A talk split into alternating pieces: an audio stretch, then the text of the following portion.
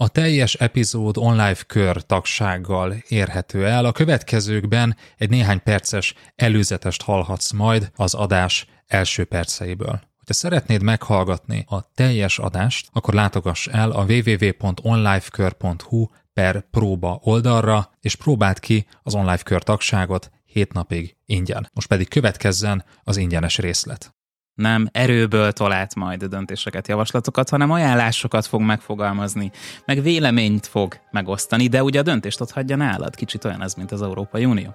Érdemes lenne átgondolnod.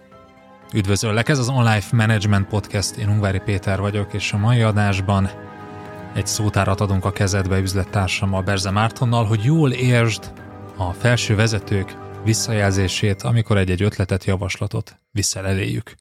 Tarts velünk! Időnként előfordul, hogy szótárat kell adnunk különböző helyzetekhez, vezetőkhöz, és a mai adás is egy kicsit hasonlóról szól, hiszen ha egyenesen közölnék velünk a felsővezetők a véleményüket, amikor oda viszünk hozzájuk egy javaslatot, egy problémát, akkor erre az adásra nem lenne szükség. De ez elég ritkán történik meg.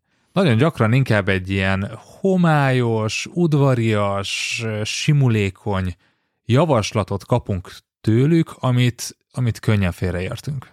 Hát könnyen félreértünk, vagy még könnyebben elengedjük a fülünk mellett, és a legrosszabb, amit tehetünk egy ilyen helyzetben, hogy leállunk vitatkozni. Erről majd fogunk messzelni, de azért gyakran előfordul, hogy na de figyelj, ugye? Úgyhogy a mai adásban ehhez a szótárhoz írunk hozzá egy szócikket, egy konkrét uh, helyzetre felfűzve ezt a témát, és ennek az a cél, hogy elkerüljük ezeket a kellemetlen, egyébként megspórolható, ki nem kényszerített uh, hibákat. És ahhoz, hogy ezt meg tudjuk tenni, hát értelmeznünk kéne egy mondatot.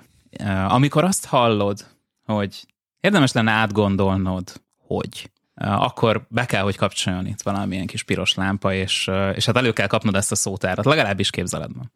Tegyük fel, hogy egy döntést készítesz elő. Ugye erről van egy sorozatunk, amit nagyon szeretetek és hasznosnak találtatok, és ugye ennek a végén javasoljuk azt, hogy előmelegített meeting keretében kér visszajelzést, kér véleményt vezetőktől, az érintettektől, arra, hogy tetszik-e nekik a javaslat. Hogy látják a döntés előkészítő anyagodat. Lehet, hogy a mentorod is közéjük tartozik, lehet, hogy a főnököd kollégája, lehet, hogy egy adott felsővezető, és miután bemutatod az ötletedet, bologatás fogadja, mögés, és alapvetően az a benyomásod, hogy tetszik, meg elismerik a javaslatodat, de a végén jön egy, egy fél mondat, következőképpen hangozhat. Marci, talán csak azt gondolnám át, hogy reálisak-e ezek a szállítási idők. Vagy jó, érdemes lenne megnézned, hogy van-e más a projektvezetői pozícióra.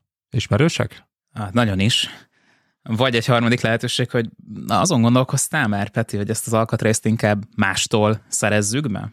Vagy figyelj, nagyon jó, amit mondtál, talán az időzítésen faraghatnál még egy kicsit, mert az, az így néhol így pilleg. És ugye normál esetben azt mondanánk, hogy ezek a mondatok nincs nagy jelentőségük, nem? Hát ez, ez nem egy ilyen véres kritika, valóban csak egy apró észrevételt tesz az illető, amikor ezt mondja.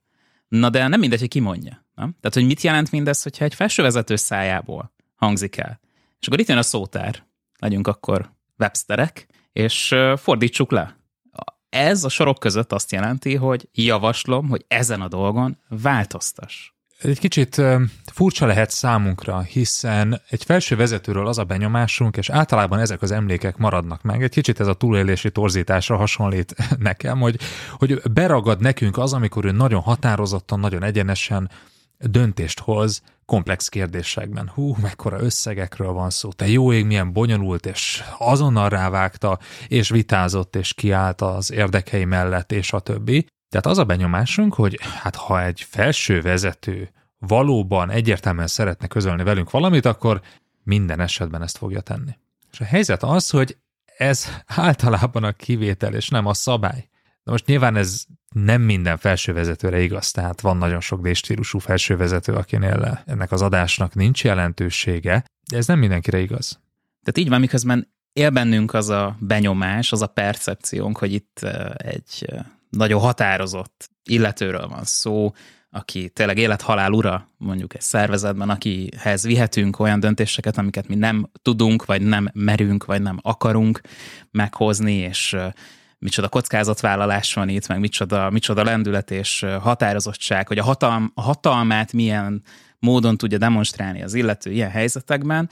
A probléma az az, hogy millió egy alkalom van, amikor nem vesszük észre azt, hogy emögött a hatalmas határozottság, vagy határozottság látszata mögött mi van. Tehát amikor nem ennyire egyértelmű az, hogy milyen álláspontot képviselnek egy ügyben, amikor nem foglalnak ennyire egyértelműen és határozottan állást egy kérdésben. És hogyha egy tapasztalt, általa tisztelt felsővezetőről van szó, akkor a szervezeti politika az ő napi munkájának a része. Tehát ez jó, jó lenne, hogyha ezt így most már így elraktároznád a, a tudatodba. És ha ez így van, már pedig így van, akkor az illető, ha okos, akkor nem fog úgy viselkedni, mint egy elszabadult hajóágyú.